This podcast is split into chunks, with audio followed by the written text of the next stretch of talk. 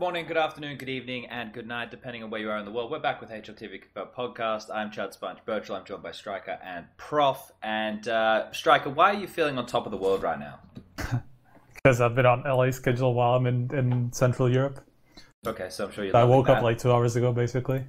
I um I knew we had to do the podcast today, so I went to bed last night extremely early. I think it was like 10 p.m. local, uh, and then accidentally woke up uh, with enough time to spare because I forgot to set an alarm. Uh, Prof, what about you? How you doing?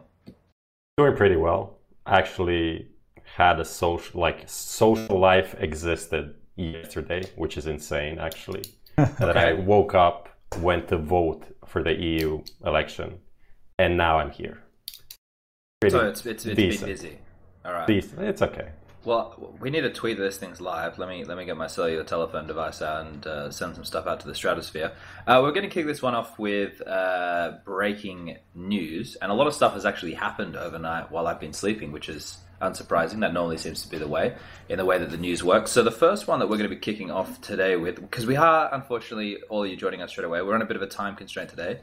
Uh, unusual time for us to be rocking and rolling but uh, we're going to cut this one a little bit short. Uh, where are we? We're going to start with the Calyx standing in for blocker situation. Now, last week we did yay and nay. This one here isn't really a yay or a nay situation. Which one of you knows this situation more uh, intimately? I just saw the post. Just came out like thirty minutes. Yeah, ago. I don't. I don't think there's a lot to be discussed. It's just like blocker has visa issues. He's from Bulgaria. United States are being kind of cunts with visas in general. He got visa denied or whatever. So they picked up a player they think can help them out. So they didn't go for a another Bulgarian player because they probably all of them need visas, so that isn't a, isn't an option. And Calyx is like a free agent right now. He wants to try out different things and tweeted that he had like a 10 year US visa uh, just for like the tourist or whatever he is attending on. Uh, so they picked him up for, for the team. It is going to be curious though, just because of I imagine like language issues. I, I don't think yeah. everybody on that team speaks English very well. I don't think anyone speaks speaks good yeah, English. I mean, Bubble I think is okay. Uh, outside of that, I'm not even sure if anybody spe- actually speaks English. I think Bubble's okay. I, I've like talked to him a little bit. Yeah. And I mean, they can. I don't they, think he speaks almost at all. So. I mean, Calyx has been like, he's been saying that he does speak English. That's kind of his way to get out of the Turkish whatever is okay. going on down there right now, trying to get on a decent team. So, but still, like these, I mean, in a way, if they all have broken English, maybe that works out better than if like two guys have broken like Eastern European English and then three guys are like from Sweden or something. So maybe they, they understand themselves because they use a similar way of wrong English. looking looking at the bracket, right? Obviously, the the language situation is a, is a huge deal here. But with them going into this tournament, just if you look at the bracket right now, they're on uh, the group with FaZe, NIP, Vitality, North, and, and Liquid, right? So um, them getting through, if they had their proper roster, would have been pretty hard, but it would have been like building on their success from WSG, right? Yeah. Which is forever ago right now. But now they just become.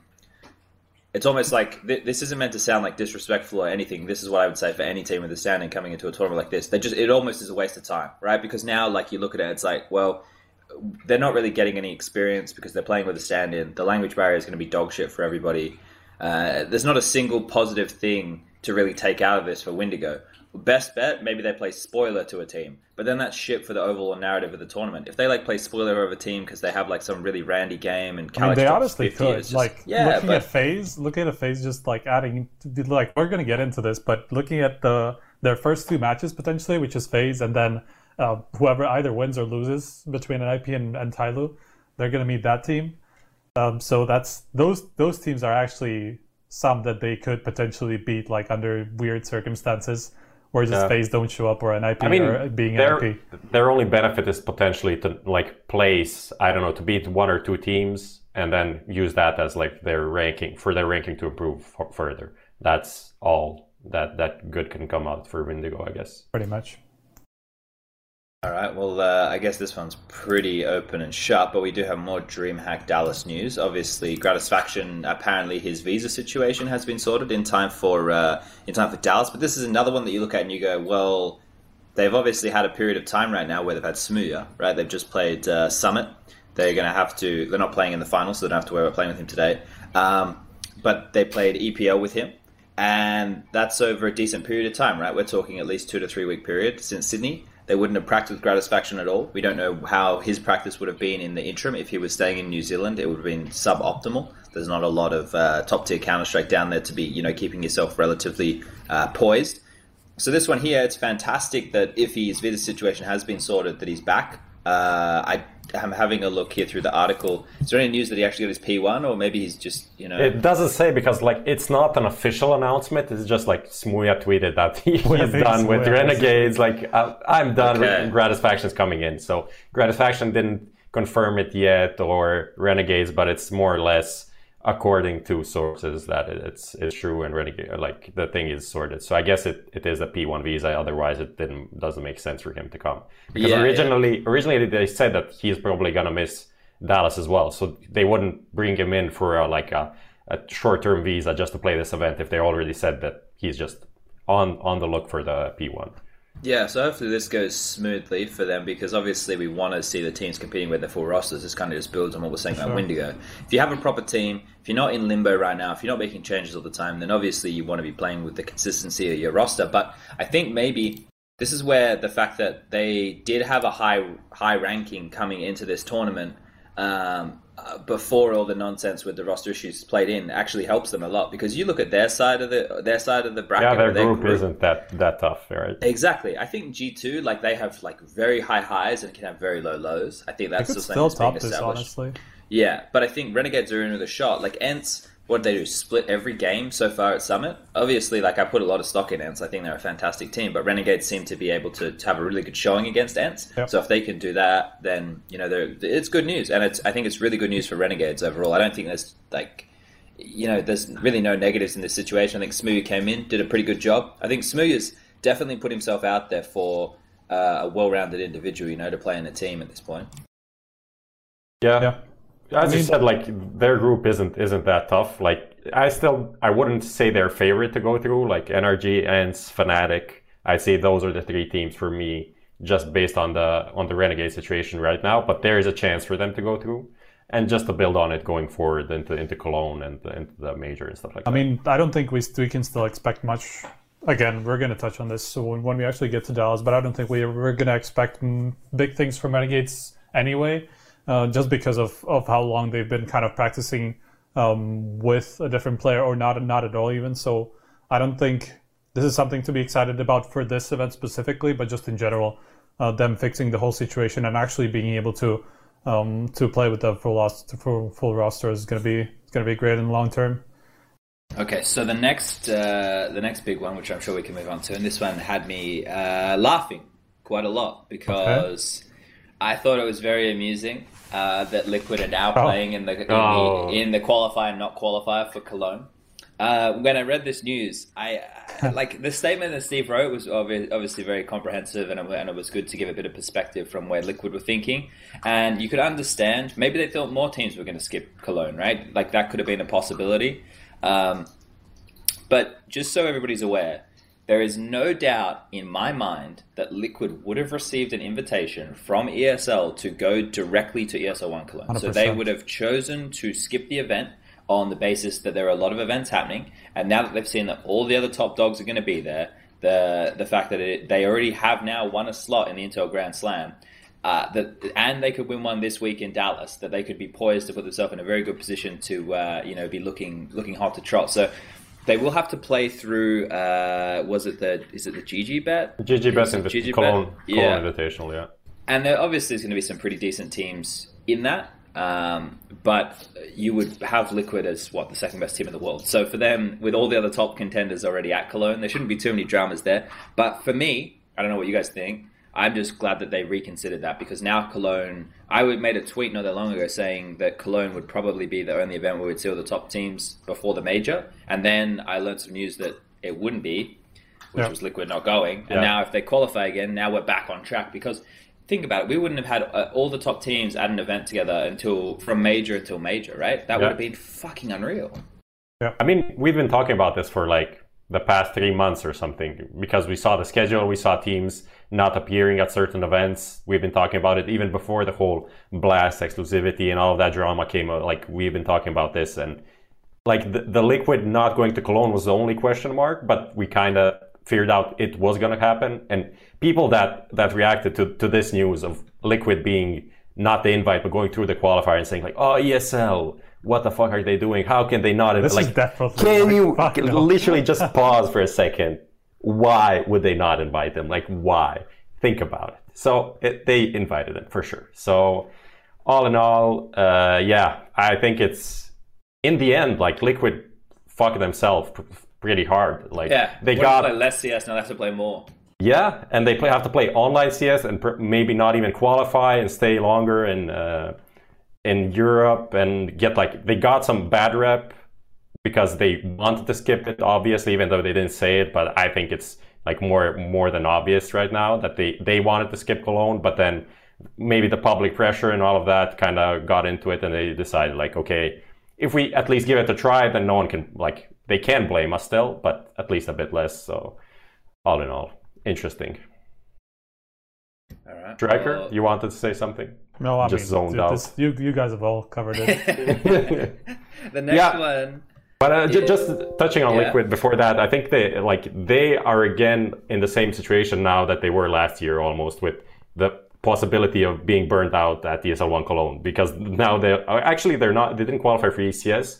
How no, much that was like they probably didn't want to play that tournament and then they had to had to play MIBR in the final. We can touch on that later because it's a separate topic, but I, am I have a, have a feeling that they really didn't even want to go there or play. So they're like, okay, I'm. I, it's it's just a funny thing. I feel like. Well, they they're coming to. I think they made a statement saying they're going to boot camp in Malta between uh, Pro League finals and ESL One Cologne. Is that? I think I think it's ESL. No, ECS and ESL. Uh, okay. Pro League. All right. Well, and, is, and between they, those tournaments is the is the GGBet Invitational. So okay, so ECS finishes, then they stay in Europe, and then the Invitational yeah. actually to, ends yeah. right the day before Pro League starts. So yeah. they're, they're, probably just gonna have to play it. But they, will be from like Europe or something. Let me tell you, it's not easy to get to um, fucking. Malta. I no no no. I wanted to say Marseille, but that's not Marseille where we're going. We're going to Montpellier. It's not easy to get to Montpellier. I have to fly from Malta to Montpellier uh, to Marseille and then get a two-hour car because like there's no direct flight. So they're going to go the other way, assuming no, they're going to go the same way. Maybe they're oh, the same, same thing. Yeah. Who knows? Maybe we'll be in the same car and we can talk about counter. Yeah, but all in all, because they're not at ECS, they'll have one more week in, in the US before they go to Europe. So and then go to Europe for two weeks and then go back. Honestly, a pretty back. rough schedule looking at it. Go now, back because... to Cologne and then go back to LA, uh, LA Blast, and then I am Chicago. So it's going to be a lot, a lot of tournaments. yeah, exactly. Because they have Summit in two days. Uh, when Summit ends, they're going to have a day to just travel to Dallas and immediately get into that tournament. Then they're, I, I imagine they're they're going to have a couple of days at home before they travel over to Europe for that boot camp and for the Cologne Invitational, which starts about a week or like ten days after Dallas ends and then literally as they finish the the online Cologne Invitational, they have to play Pro League, and then they again have maybe like two weeks before LA, and then Chicago.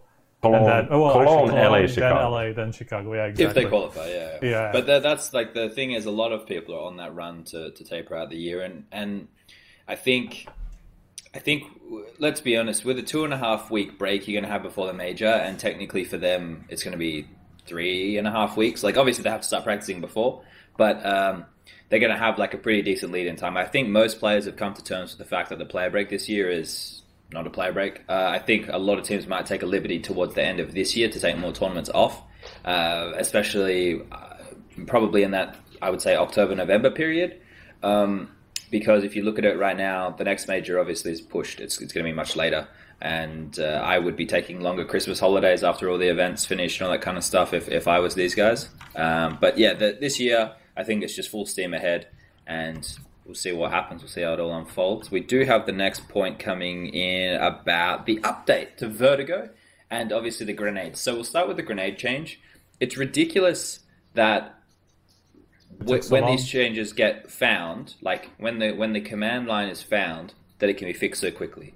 It's like something which obviously hasn't been communicated to Valve succinctly before, which which people might sit here and think that's a ridiculous statement. But let's be obvious, with, uh, honest, with all the things that they have on their plate that they're looking at, that they're worried about, I'm sure the fact that they hear people occasionally making a tweet or saying something uh, about a smoke being different from the client or for each person, they're probably not looking into it. But then as soon as that command came out and it was like fucking top page, Reddit, millions of retweets, all that kind of stuff, and it's just like front and center as a whole community thing behind it, then they take notice of it and then they fix it within what, 48 hours? Like it took them 48 hours to, to fix out yeah. the, the, smokes and Molotovs and all that kind of stuff are the same yeah. for everybody, which is, it's fantastic. Let's be honest. Yeah, they put in like the hot fix just to, to, to disable the command, like the record abuse, uh, recording the demo to get the like the smoke to change and then they fixed the whole issue in like two days, which is kind of cool. But it is one of those things that pro players are totally disengaged from what like the like Valve as a company is doing, and they don't realize like they are not reading your pro player tweets every day, and they're not giving that much attention to something you tweet about once in like a six month span. Even though you talk about it constantly, like between yourselves, maybe in interviews or stuff like that, that is not their more like main point of attention. If you want stuff like that changed, either like go out with like more I don't know vigor or email them directly and talk about it. Like that's the that's the way it should be approached. Yep. So, so that change is good, and then the Vertigo one. I don't know, Strike. Have you had a chance to watch too much Vertigo stuff? Well, I, I watched Summit where it was played like a couple of times. I saw both games, and I I'm particularly a little bit skeptical about the gap in a site, like the new gap that allows you to drop down to ramp and just like see through and shit. I'm I'm not a big fan also because it's basically like you are, as a T are able to self boost there, so it creates like a new enter uh, entrance into A, which just makes the CTs a little bit too ner- nervous about just like another thing that they have to, to have to look at and have to actually have somebody watch all the time, basically, just not to get fucked by it and, and backstab and stuff. So I yeah, I'm a little bit I'm not entirely sure that the the change actually made what Valve intended to do with it because I think they probably wanted it to be like another point from which CTs can defend the ramp, but it's not they they're not in a particularly good spot defending the ramp from that from that gap. Like the T's will have a pretty solid angle on, on you if you do that. And then there's another point that they probably wanted to do, which is just to create another way for CTs to to do some aggression towards that area, and I don't, I haven't seen that too much, that happening too much. So, yeah, not sure that the the, the changes really work as intended. Yeah, I think looking at it, just I, I watched. I think I've watched almost every summit game. There's only one yesterday that yeah. I, I was asleep through, and uh, watching a lot of the Vertigo stuff that's been played. Like it's actually been played. It was twice yesterday, right? Like Liquid yeah, played yeah, it once, and Renegades played it once, and uh, I watched it when it first came out, uh, and they played it on ECS as well. Um, and looking at it, because we just had one of the older versions played in Pro League, and looking at the contrast between the two of them, uh, there's a lot less spamming going on. There is like a significant amount of less spamming going on through that wall. That's one thing that I've, I've, I've really noticed. Um, they've they made a change with that box uh, behind the wooden wall where there's now a cone and you can boost one player on your head of that cone you can have an angle um, i think that's cool it also allows like a, a, deeper angle to be in on when they're coming up i thought that was pretty cool um, but it still doesn't fix the root cause of the map which is for any duel to happen or for any territory for the ct to take it happens within the first 15 seconds of the round now you can say oh yeah mid doors on dust 2 or long but there's only like there's only few circumstances as to where the CT doesn't have the advantage on those positions when you think about those maps. Okay, mid doors, if you're playing in matchmaking, it's probably 50 50 who's going to win that fight because of the average level of players. In professional gameplay, it's going to be much heavily weighted, I would say 80 20 in favor of the T. Uh, yeah, long doors. Long doors is in favor of the CT. The CT have control of that area. They have to use utility to get pick control, but the Ts also have to use a shitload of utility to get into control of that part of the map. So that's like a, a, a equal trade off with the CT having more stock. Mirage mid. Ts have to use utility to get control. If they go A ramp, they have to use utility. If they go out B, they have to use utility. Right now, the T can literally just fucking run up that ramp at A, and they get jewels. Right? If the CT wants to go aggro, the CT has to use utility, and the T just has to take fight. Same as towards B. I noticed uh, Liquid were trying to, and Renegades as well, I think, were trying to put emphasis on getting control of B lobby, right? They were smoking off like the B lobby entrance, they were Molotov in the stairs, they were trying to push a player in. That's where we had the Taric fucking jump around from spawn and he killed a Liege. Um, but that's fucking right, ridiculous, by the way. I I really I, don't like that that facet of the map. I think it's kind of cool just to see it because it's new and shit, but it's just so unpredictable and so hard. Or even like the um, how you can spot through B site like down on that on that spot where you actually jump. well, well, you can. With the uh, catwalk, like from yeah, exactly the catwalk. That's also pretty stupid to me, honestly. It's just such a one way angle and stuff like that. So and just like being able to jump, basically jump off the map and back into the map, like from a from a non-existent like pathway. It's just I feel like that should be removed and just completely um, get rid of it because I don't. I like... mean, it's like it kind of fits into what Vertigo is as a map. True, like it's, true, it's yeah. you like Valve obviously wanted something different, so they went for that. I'm not sure if the if the balance of like risk and reward is there. Like of, for matchmaking people, it obviously is because like 90% of the people buy if they try that. But like on the pro level, when you know how to do the run bows correctly, I'm not sure. Maybe it should be just a bit more difficult, or maybe if you land, it should be in a like a stupider position behind the wall or something. I don't know but I, I, like as an idea, I like it, but maybe it's just too gimmicky for for professional CS. The thing is, right now, the, the and people are going to state that it needs time, and obviously we'll need time to adapt into to the map and stuff. But when the fights can are so disjointed across the map, you could send two players A and three uh, sorry three players A and two players B uh, on the T side, and you could you could pretty com- comfortably almost win both of those fights, right? Yeah.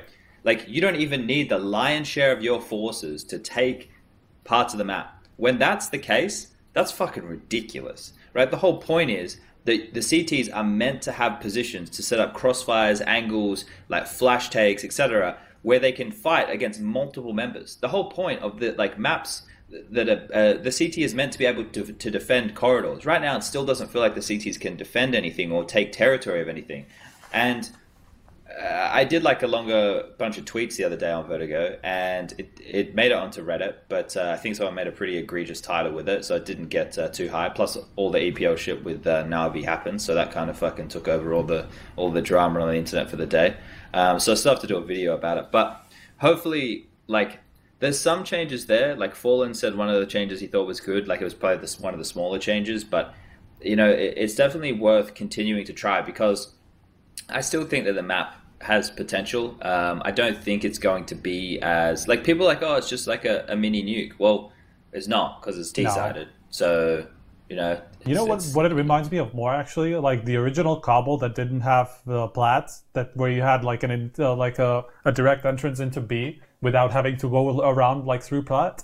That kind of reminds me of that because their CTs just had such a massive fucking issue defending anything. That, that was with, like, like the, the pro- Huh? Sharks, Sharks Epsilon beating NIP. I feel like on that version of Cobble. Uh, it, it, yeah. I mean, I know something like that. That was like Cologne twenty. Well, the first Cologne, yeah. Yeah. Okay. So, but yeah, I, yeah, I agree. Kind of I mean, we've been talking about it for, for a long time, and like I, I, I, feel like a month or something. A lot of people agree that that that a ramp should be a point of contention, and currently it's so T-sided that it's ridiculous just because of the timing of when CTs and Ts arrive there. So that is something if they if they kind of figure that out, just allow us sure. to actually contest for that. That that would be okay.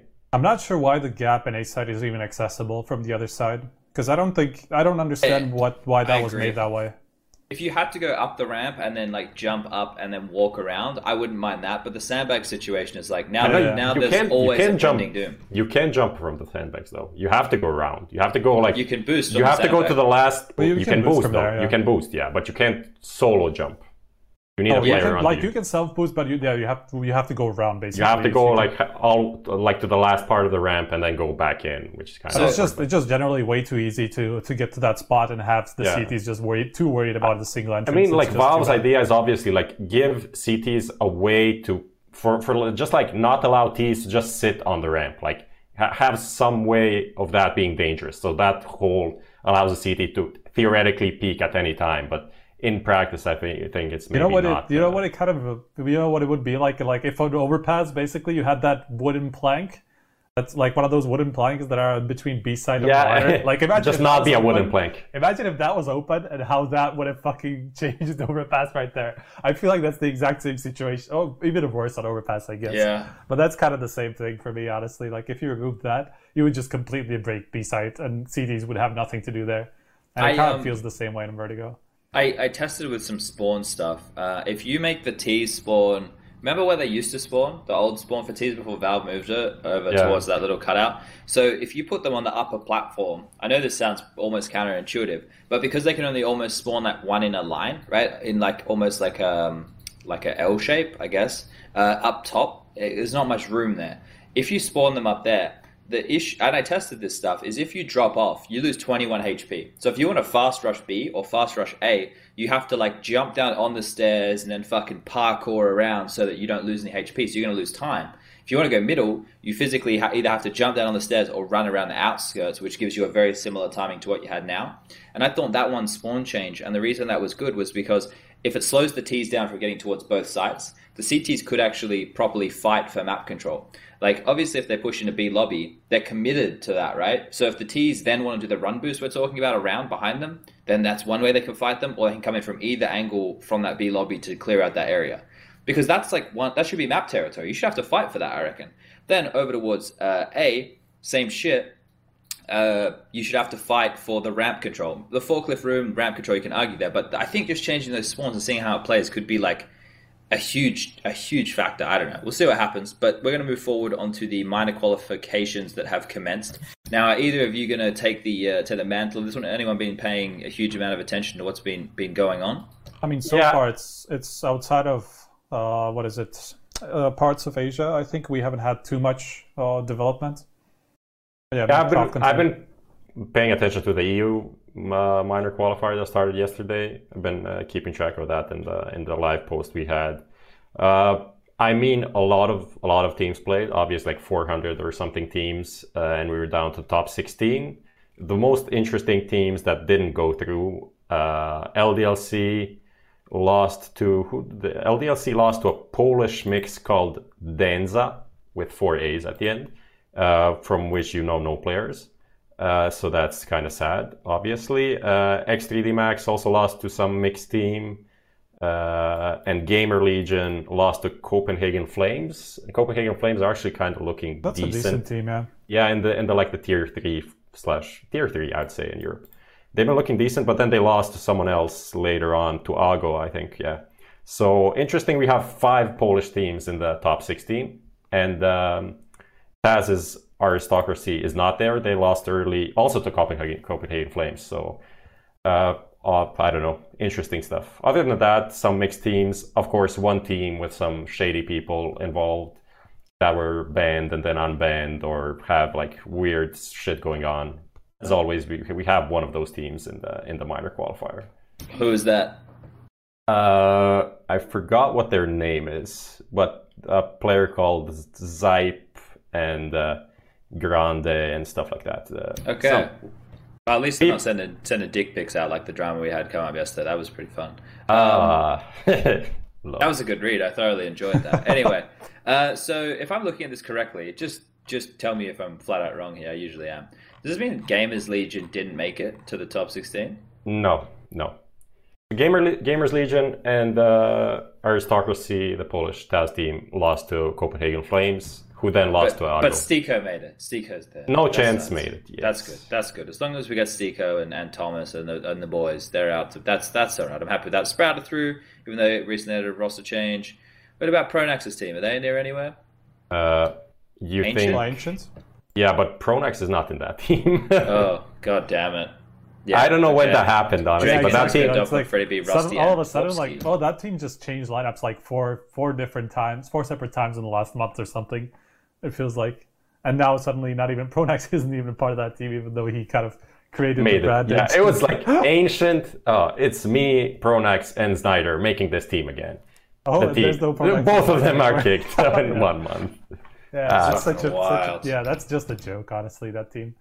Uh, I mean, now they could be good. Like Drake and Disco Doplan, Freddy B, Rusty, Plopski, decent Swedish team, like players. Well, it's basically like the old Epsilon, like the the the, the core of the old Epsilon with Rusty and Plopski. Yeah, yeah, something like that. So okay. Virtus Pro actually made it to the to this part. Interesting. Uh, other than that, who do we have?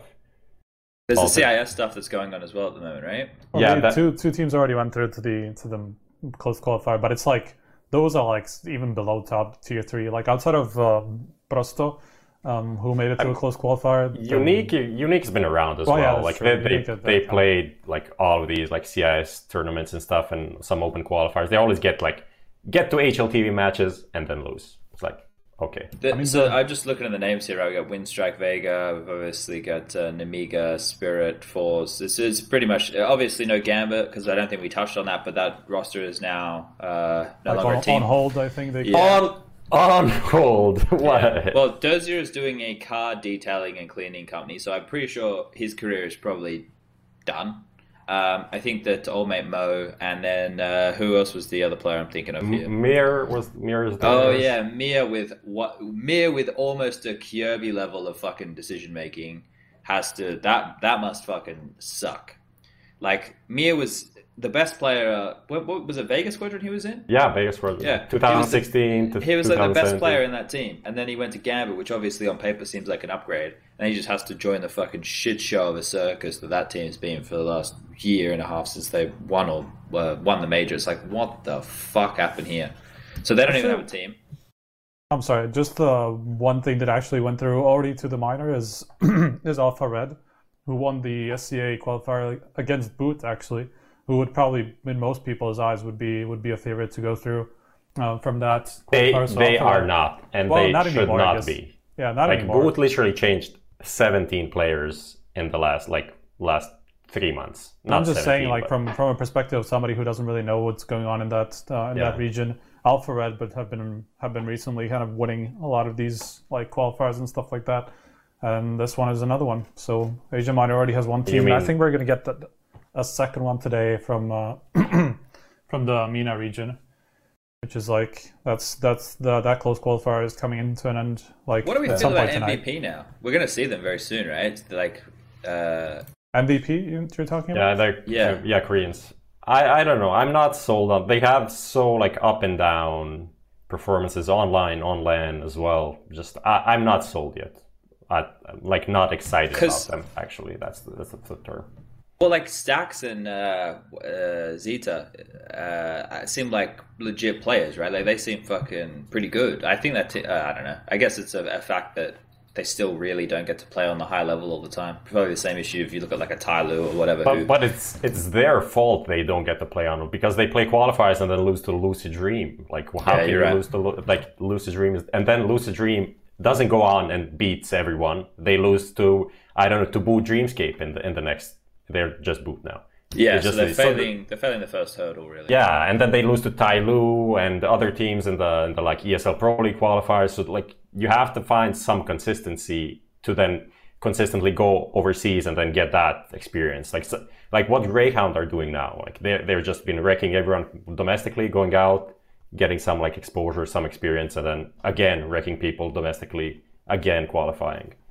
Okay, well, we got to remember we're on a quicker time schedule. I completely forgot Luke's Tuesday has to go has to go and uh, clean his uh, Tesla. Uh, so we're going to move on to the the next item of business here.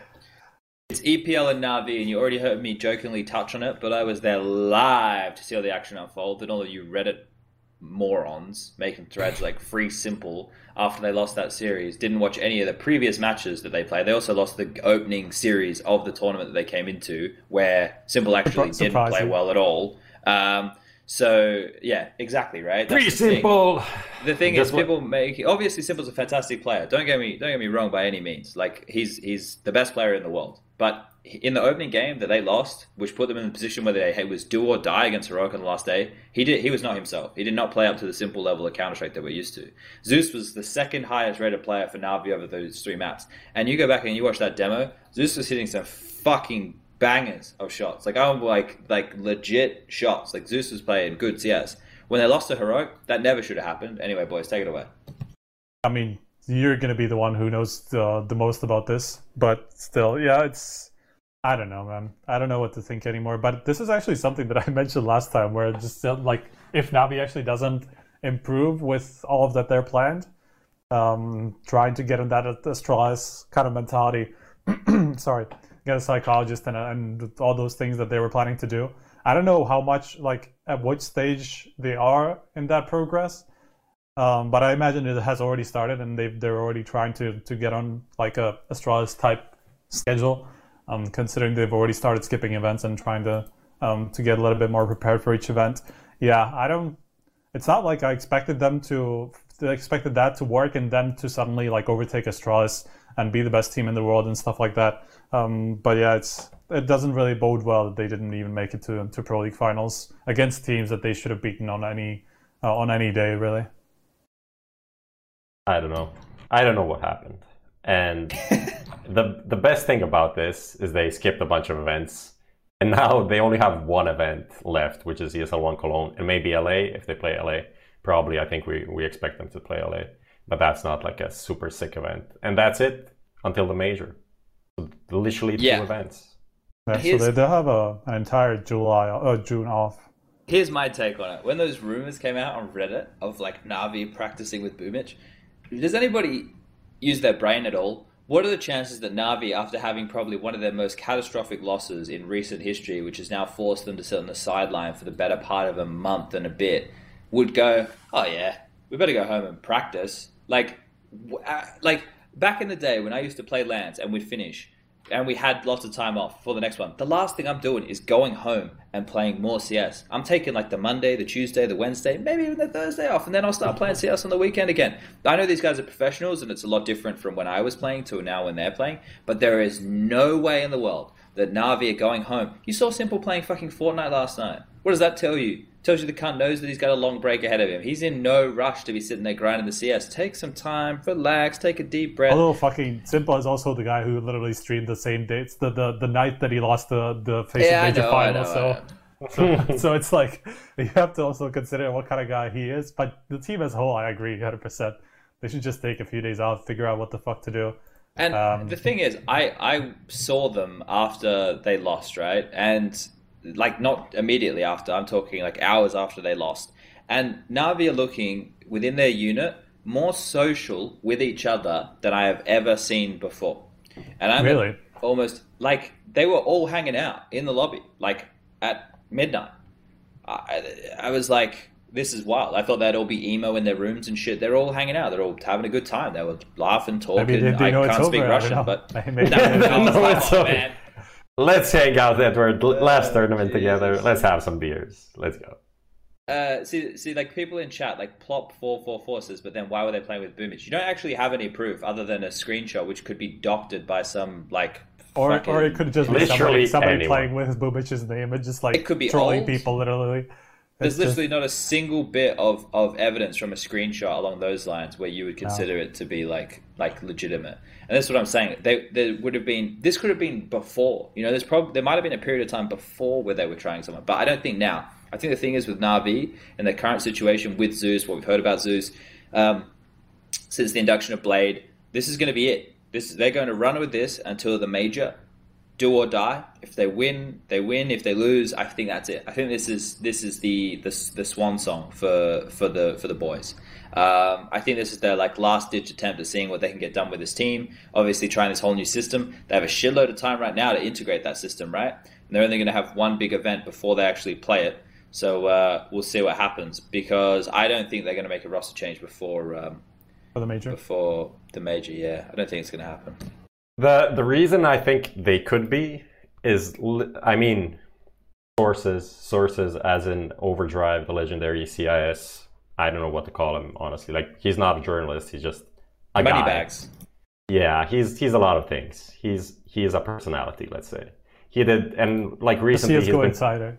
he has been putting out like some info recently that was legit. So I believe this can be legit as well, saying that Navi are looking into Boombl4, but they're also looking into other players, even though Boombl4 is like the highest on that list which for me that sounds reasonable. Doesn't mean they already practice with them. Maybe That's curious, by the way, because Boombl4 is now leading Winstrike, right? So like yeah. potentially could be could we be if that is the case? I'm just saying hypothetically if that was true, um, it could actually be a replacement for Zeus. But I'll, at the same time, I'm not even sure that that, that Boombl4 is like a massively like experienced in game leader. He probably isn't because he only started in game leading basically like before Katowice, I think.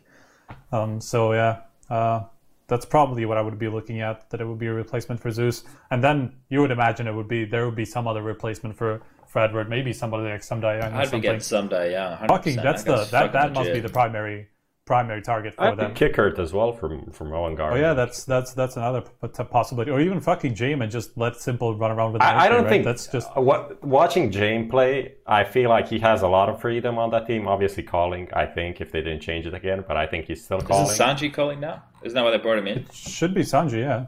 I think, think so. I'm pretty but sure that either way, he has a lot of freedom on that yeah. team, and I'm not sure how that would work with s1mple. Like obviously, I mean, I mean, if you want to change phase, just fucking go ahead, right? Because Zeus, the Zeus, Navi have always been like super structured. Well, not not necessarily structured, I guess, but really super slow and trying to like strategical. So just yeah. like to change phase, they might as well just go ahead and just let s1mple and James run around and do shit.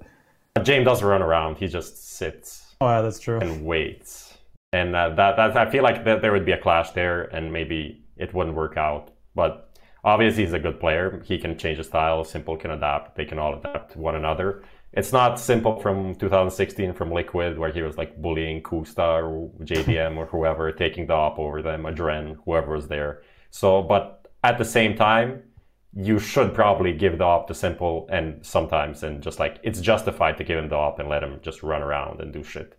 So that would probably affect James because James just ops all the time and saves all the time, so he can op all the time.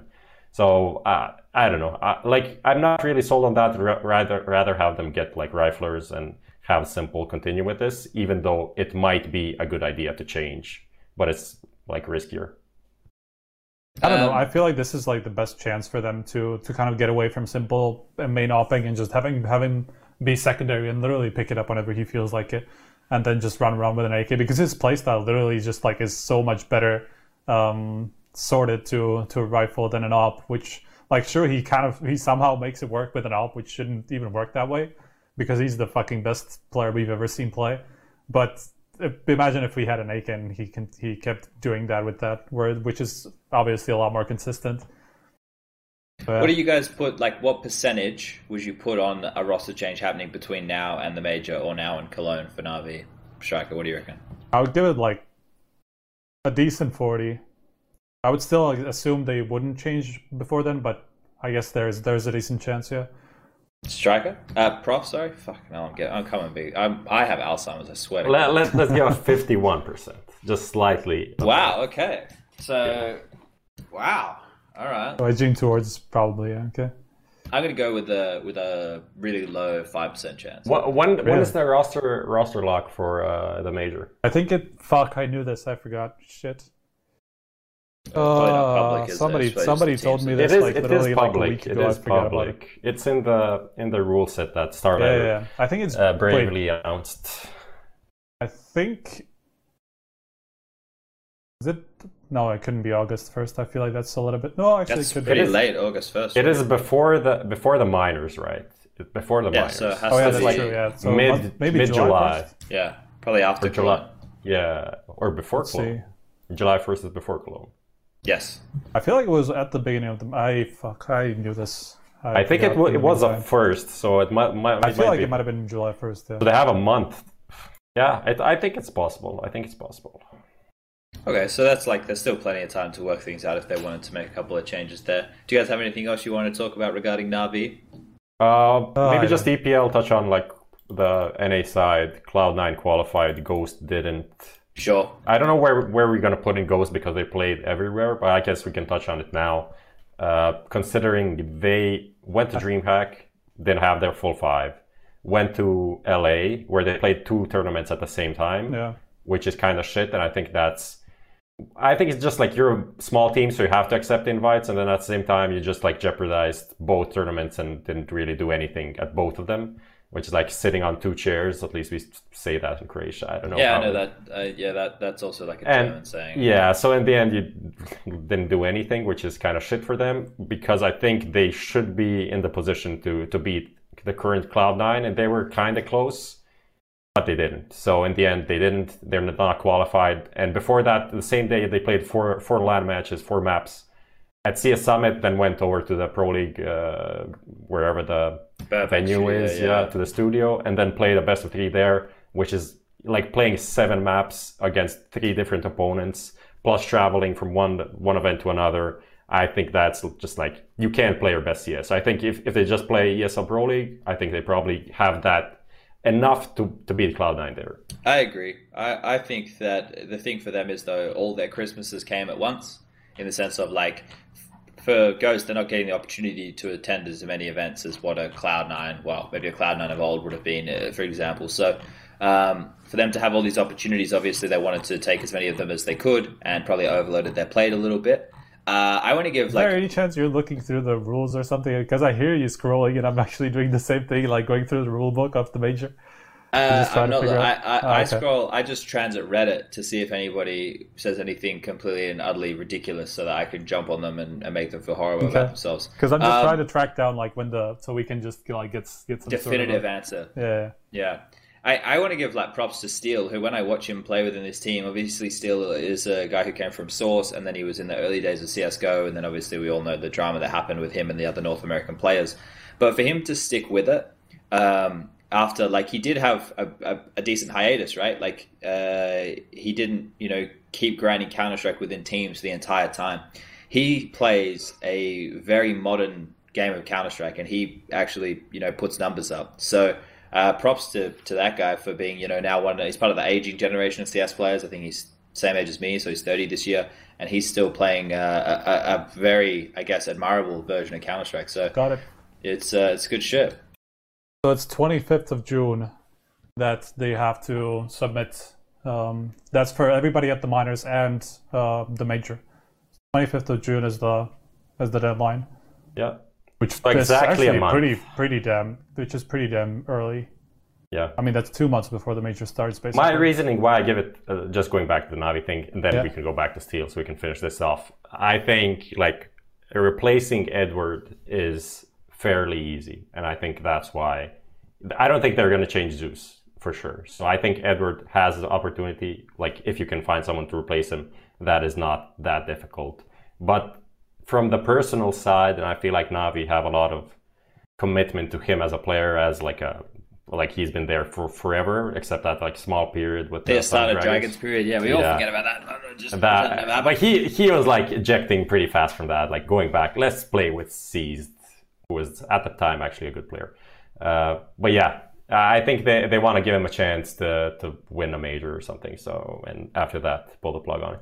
It would it would honestly make a lot of sense for them to change now though because like is there any ever a better time for them than, than now that they um, basically will skip on several tournaments, have a month yeah. and a half to prepare with the potentially new roster, or like month and something before Cologne, and then they will get to play a big event before the major, so that they figure out how the how the new roster works. I actually there, think it kind of makes sense. Yeah, you're right. There, there, it would be hard to make an argument against them making a change, so I'm going to attempt it. Uh, I honestly think that a, a, lot of stock, the organization, exactly like what Prof just said, they're going to put into the likes of Zeus and the likes of Edward for you know being with them for such a long period of time. And I also don't think that the results that they showed at Pro League is the results that Navi can show. I think that the team, from what I've been watching recently, for whatever reason, I am I'm much more impressed with their team-based Counter Strike than I think I have been at any point before. Now, maybe maybe it's just because everybody else is fragging, and this I don't know how that look Counter Strike at the moment. In my mind, it, I don't like how close every single game is. I hate the fact that every single match seems like it's a 16-14, 16-13, some bullshit like that. I think that's fucking ridiculous. That every single game now is that does not, in my mind, attest to how close teams are in terms of ability. That, in my mind, attests to how shit these fucking economy changes have been. Now we can do that for days. I can talk about that bullshit for days. But I think Navi, one of their strongest strengths was the fact that they could reset teams and build massive rounds off of like keeping their foot on the throat, eventually winning a round and breaking their economy and then snowballing from that point. You can't snowball anymore. The entire way that Navi like had their best approach to the game has been taken away with this economy change, right? So I think that with the month and a half, or they might be able to adjust their, their style because they have to. You naturally have to and they still have some of the best players in the world, right? flamie's been a little bit better recently. I think s1mple and, and Electronic are obviously s1mple and Electronic. There's no way you can argue that Zeus and Edward haven't been contributing more because I, I, I just look at the stats and they are. Like, obviously not consistently, but they are. So I think that they'll give them. This is why I think they'll go one more shot at the major. Just give them one more crack, and then uh, like at this point you're committed. Like why not? Just fucking see it out. Who who cares at this point? If they, they didn't change it after the last one, I don't know why they're going to change it now. Like, yeah. Yeah. Fair. I'm just Can saying it makes back? a lot of sense okay. for it to for, for if they wanted to make changes, that this would actually be a pretty good time. Can we All go right. back to steel? Just yeah, for, yeah, for go that? for it. Yeah, go steel, etc. Yeah, I just wanted to say that I like everything you said about him as a player, as a leader. I think he's like a very, very good one, and just like overall, his value would be much larger if he was not obviously Valve banned, which uh, makes any top 10 team just like a big no-no. And a lot of players that want to be in a top 10 team then don't want to play with him because they're obviously limited in terms of majors.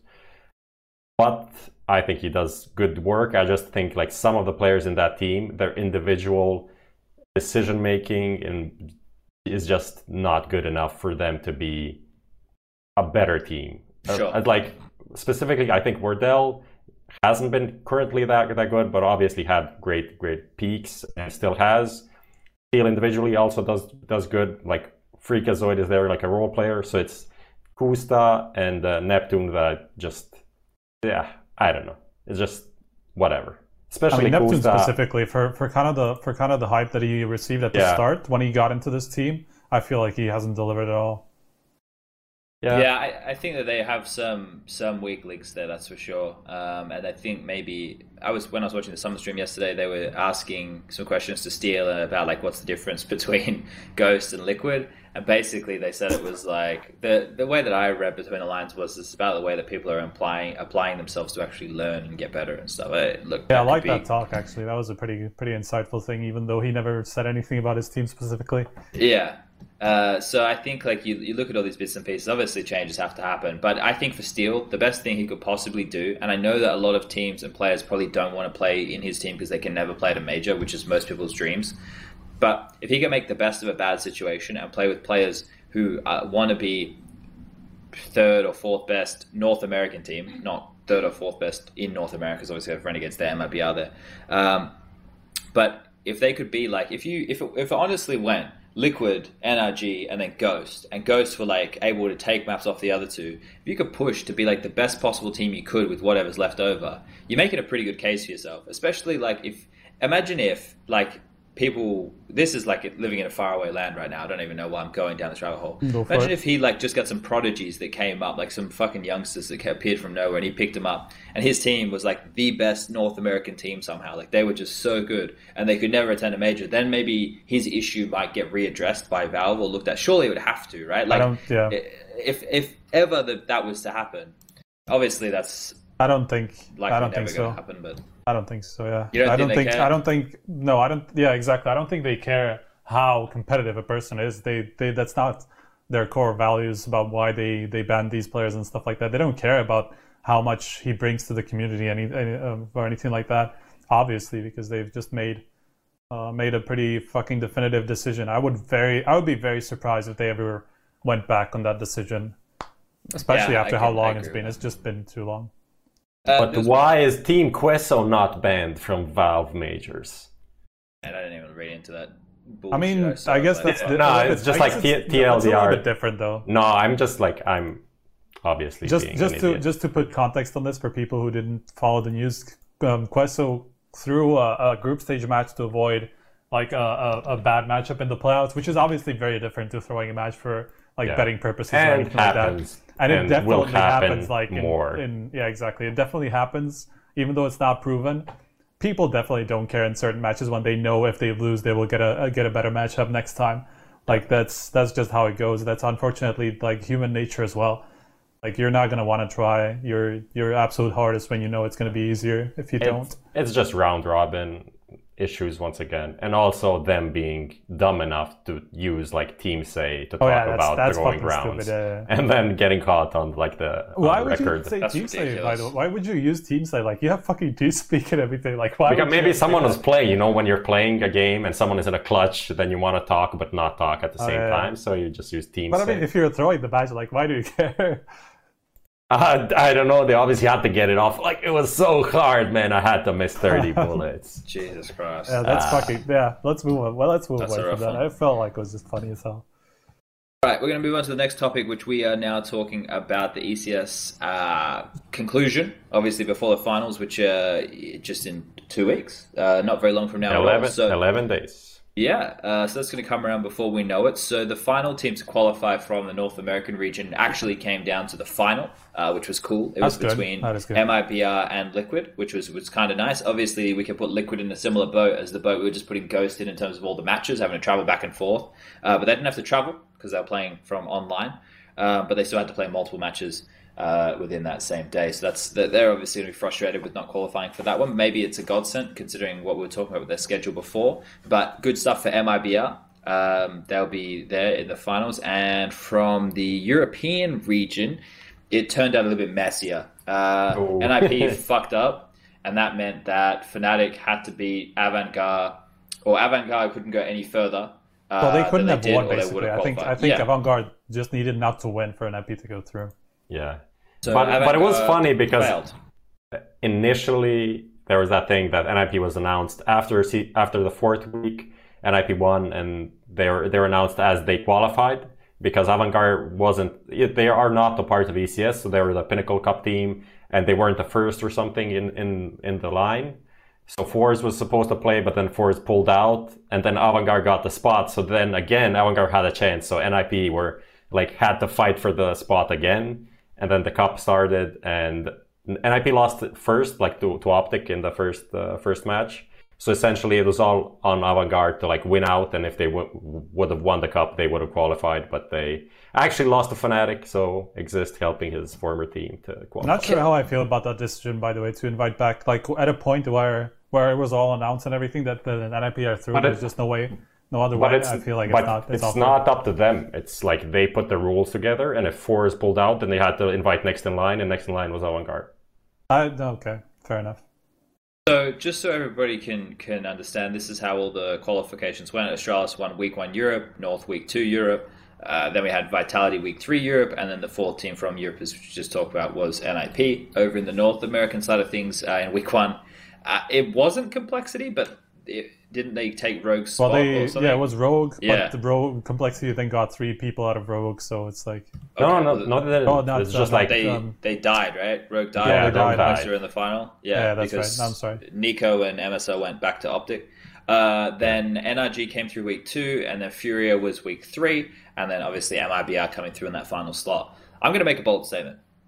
You okay. guys ready? Are you sitting down? Everyone, everyone, you know, I think comfortable. I if Astralis, if Astralis do not win this event, I would be more than happy to say that the Astralis era is over. If Astralis don't win ECS, yeah, they have to win this event.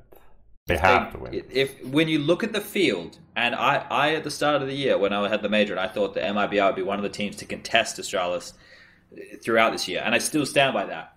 But considering how weak the rest of the field is in comparison, there's no Navi, there's no ENCE, there's no fucking liquid. That's three of the biggest competitors out there for Astralis are not at this tournament. If they there's do no not win this event, team. there's not another team here that should seem even remotely scary for them. So if they do not win this event, I, I, Chad Sponge Birchall, declare from my perspective that the Astralis era will be over. All right, I mean, turn the podcast off now. Thanks everybody for tuning in. theoretically, there's only one team that could beat them, and that's MIBR. Like no one else historically like North beat them with MSL, but that's like that team is not this team. So none of these teams have any history of beating uh, this Astralis team. So it's literally only MIBR that could beat them. So they're essentially playing one team at this event, which is not that good. Like they have some ups and downs. If they're on the upswing, which they currently like, they've been looking decent online in these these matches that they've been playing at the ESL Pro League as well. But still, like they're not even a top five team. Maybe they're fifth. Where are they? Who? MIBR? Six. MIBR. Six. Yeah, Fnatic. Well, they're, defi- they're definitely on the come up, right? But the thing is, yeah. it's like the disparate. Like if Astralis shouldn't struggle, right? They shouldn't struggle, and I, am not meaning against MIBR. I'm meaning against the field. If they met, if they meet yeah. MIBR in the final and it's a three mapper and it's a fucking blockbuster, they should still win. They're taking all this time off. Yeah. They should still win. Um, and and the, the reason that I'm I want to like I think this should be the case is because someone in chat actually made a very good point. They said uh, this is lose lose for Astralis because if they don't win, we're like, well, Astralis era is over. If they do win, we're like, well, there's no other top five teams there anyway, so we expected you to win. So they're in a really shit position right now, almost of their own doing in some regard. Um, but I think that considering the length of time it's been, it needs to expire. Like if you're not playing and winning a tournament every so often that's considered a certain caliber, then you're not doing anything. And we're not the same as like uh, UFC, for example, or other stuff. But like in other in, in UFC, if you don't fight because you're injured or you you know you take an extended period of time off for whatever reason, they'll have an interim belt, right? They'll have someone else come in, uh, like two people come in, and they can fight for it, and they can get that number one title. Obviously, and I agree with you, Prof, because you made this statement on Twitter, I think that we wouldn't consider Liquid the number one team in the world unless they were able to beat Astralis. Uh, like, but I'm not saying that. All I'm saying is that the Astralis era of their dominance and being like so good, in my mind, would come to a stop if they're unable to win this event. They, they're still the best team, but the era is done. And now it's more murkier water between like. Uh, between like who who is actually you know going to be the next dominant team. Like they can start a second Astralis era if they do it again, but I think like this would be like the the bookmark in where we would have to stop it. You know, close the close the chapter and maybe get ready to reopen another one if they're able to go on a another streak a streak after for Cologne and all that kind of shit.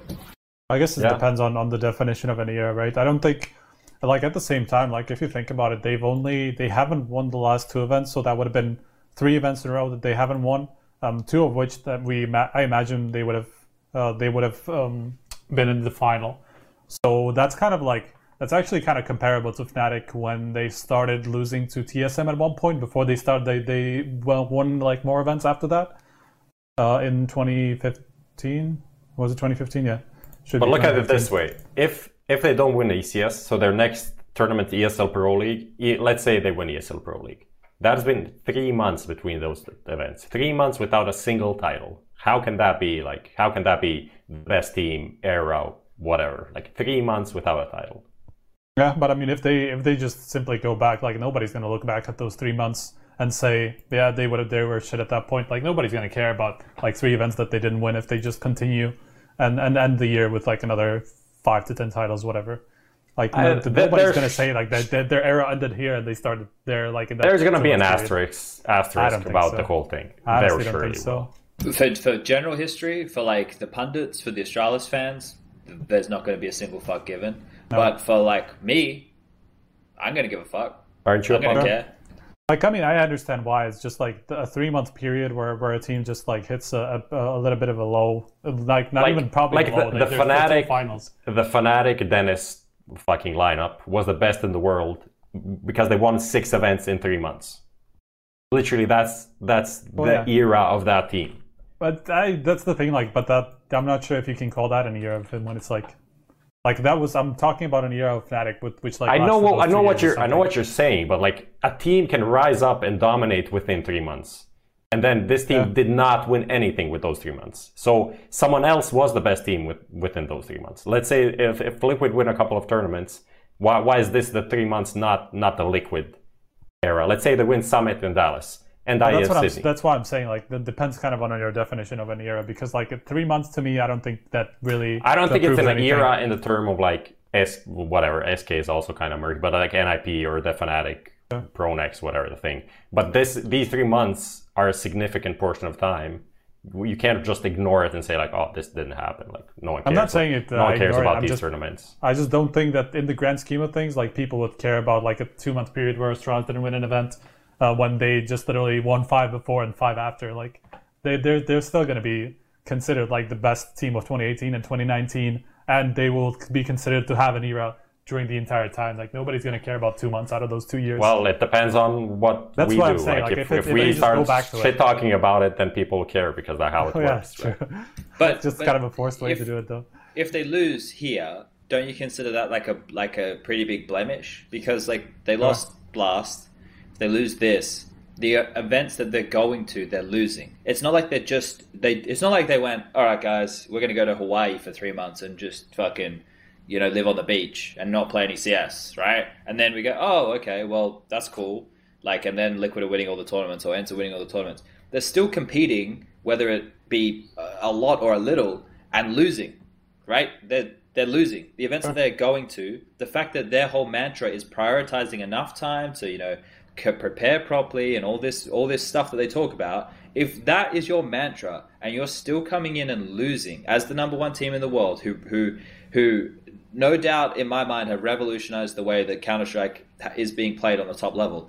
If you're still coming in and losing when you only have that level of event with that level of opponent to prepare for, what the fuck is your excuse then? Like I'm not saying they make excuses, but what? It's just oh yeah, it wasn't it wasn't a good day. Well, you can't say travel because you're only traveling to the UK. You can't say you didn't have enough time to prepare because you've had a shitload of time to prepare you have to start looking at it. Like I, I, get what you're saying. If they just win, if they win Cologne, if they win the major, if they win fucking I don't know, uh, let's say they go to New York, if they win like two blast events, if they win the blast final, if they win the next Masters, whatever. If they go through and they win all those, sure, they're fucking sick again. But right now, if they lose this, they're not sick at the moment. They're they're feeling unwell, but they're not my 16 year old version of the term sick that I used when I was a cool yeah, I mean, my entire my entire argument was just against the, the, the definition of an era, and you saying that, that that would have just ended their era right there. I don't think I do. I wouldn't have considered that probably.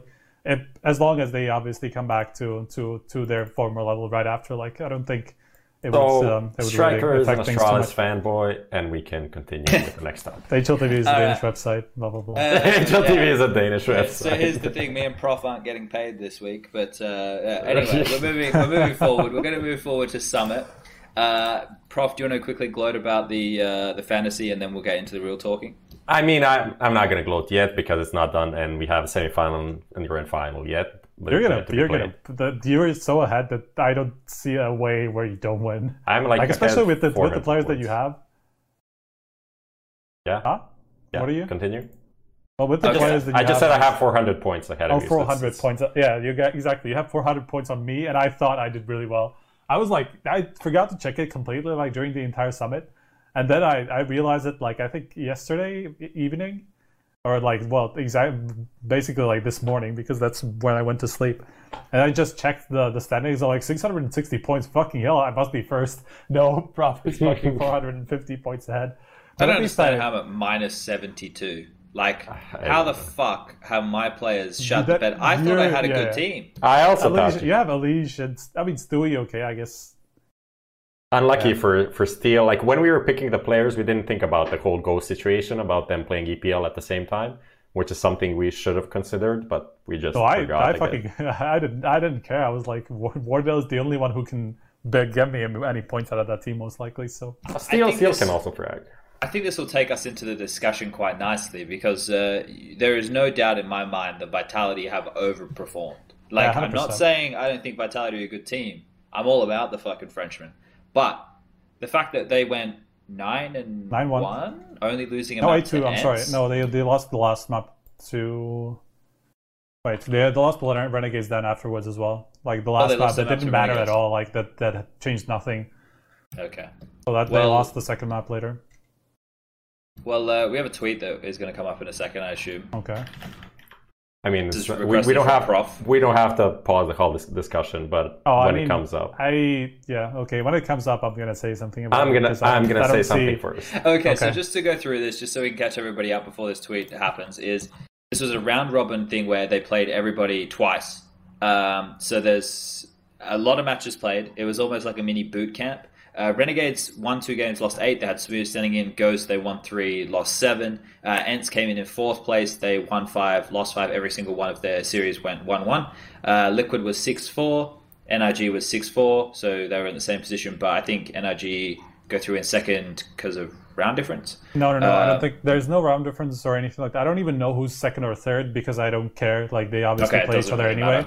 Yeah. I there's like the first tiebreaker is, is results against each other, which are one one.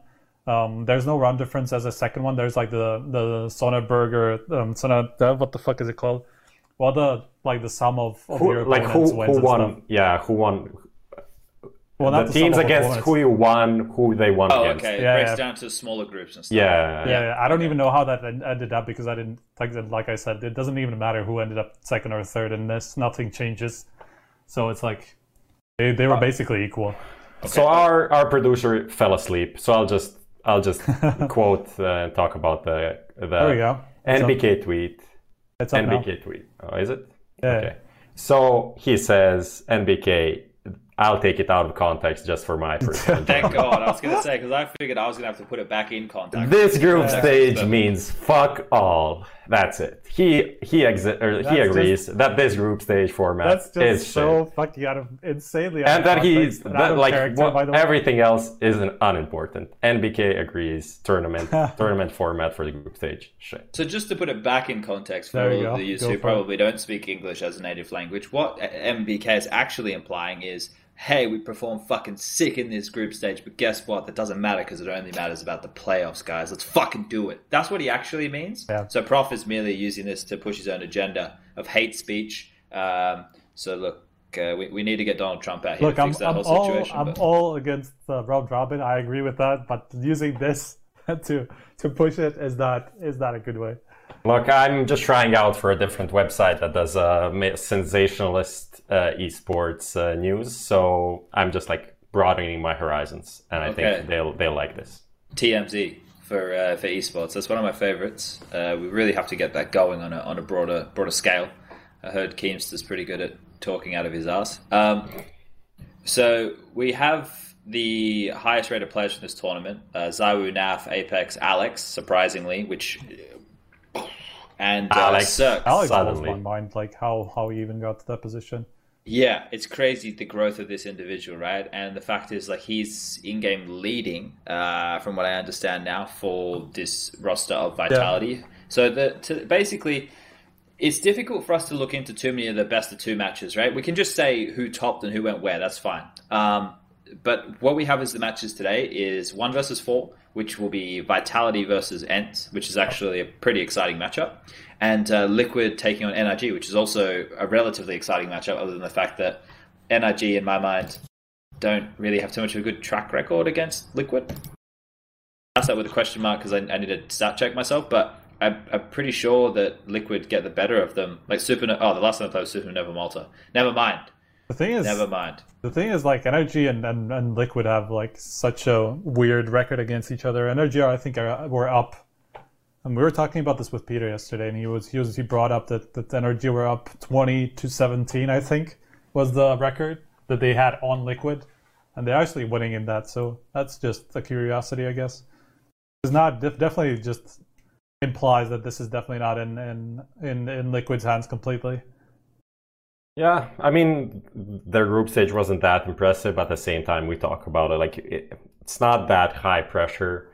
They also played ECS parallelly, so I I don't know. I obviously will still give them the the edge there, and uh, NRG yeah. just are there to prove themselves. If they can beat Liquid, if not, it's like okay, we did our best. I do not think they will play Vertigo again. Let me say that.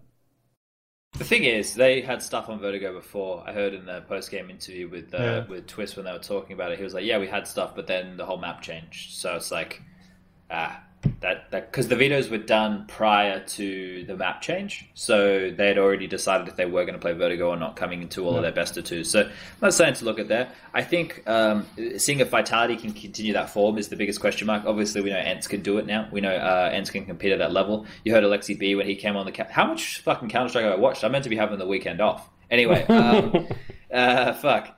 Um, Aleksib, when he was on the couch, he was saying that he felt they were making like a lot of individual mistakes. Like they were getting the openings and doing good stuff on as a team on Overpass. I forget who they were playing, but then they were just kind of crumbling in the mid rounds and not really working together. And it felt something was a little bit off there. Uh, so, so both teams have some stuff to work on, but Vitality come into that matchup as as the favorites in the group stage section. I still put ENCE as my favorite, and then Liquid. It should Liquid ENCE final should be great. That's what I'm looking forward to. That's what I think would be the best, uh, the best finish, the best story for it all uh, and maybe I can get out of the negatives in the fantasy. Do you guys, you guys have anything to add on this one before we move on to Dallas? I mean, there's definitely uh, all in Vitality's hands, basically, because if they continue on that path that they were in in the group stage, where they looked convincing even against Liquid and um, almost as much against ENCE, obviously they ended up so, um, splitting the splitting the series. Um, but um, they they had a convincing overpass game against a, a, team like ENCE. That's that's pretty massive. They ended up losing Nuke, I think, to them in the second match, and pretty convincingly as well. But still, it's it doesn't it doesn't seem like Vitality are completely out of contention. I actually think that they could potentially have like maybe like a 10% chance to win the entire event just based on what we saw in, in the group stage. Be a pretty legit win for them going into Dallas, right? If they fucking have, they, that, that would be an amazing start, honestly. Like with Dallas, and then they have ECS as well, almost right after. So that's well, we, yeah. We, we haven't seen French CS like at a consistent level in some time. Actually, I don't think we've ever seen French CS at a consistent level other than like 2015 with all the force buying, right? Like yeah, they were really competitive, obviously then. Oh, like, LCZ. And that was all about. They were all about like being able to constantly have those kind of miracle rounds. ZywOo is the highest rated player for the for the tournament, so he's obviously going to have to keep that up. He had some absolutely monstrous rating on a Mirage game. I remember he was just fucking ripping everybody apart.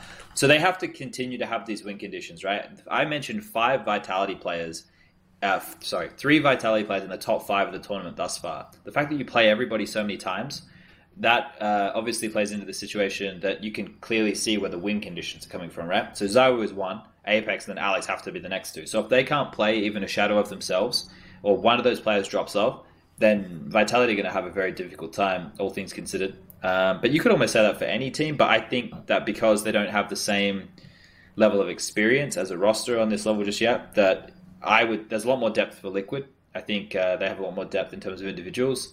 For when sure. they're going up against ENCE, I don't know who's been even playing good for ENCE at this event. It does. It doesn't feel like anybody's. It's, it's like, always no one. They're always all on the kind of, kind of the same level. Like that's why in fantasy, it's they're the worst team to pick. Like maybe one guy like Aerial did at Blast. Oh, Sergey and Al are, are the highest at this point. They're the only ones above 1.00. Uh, Sergey has 1.12 rating. All 1.8, 1.08.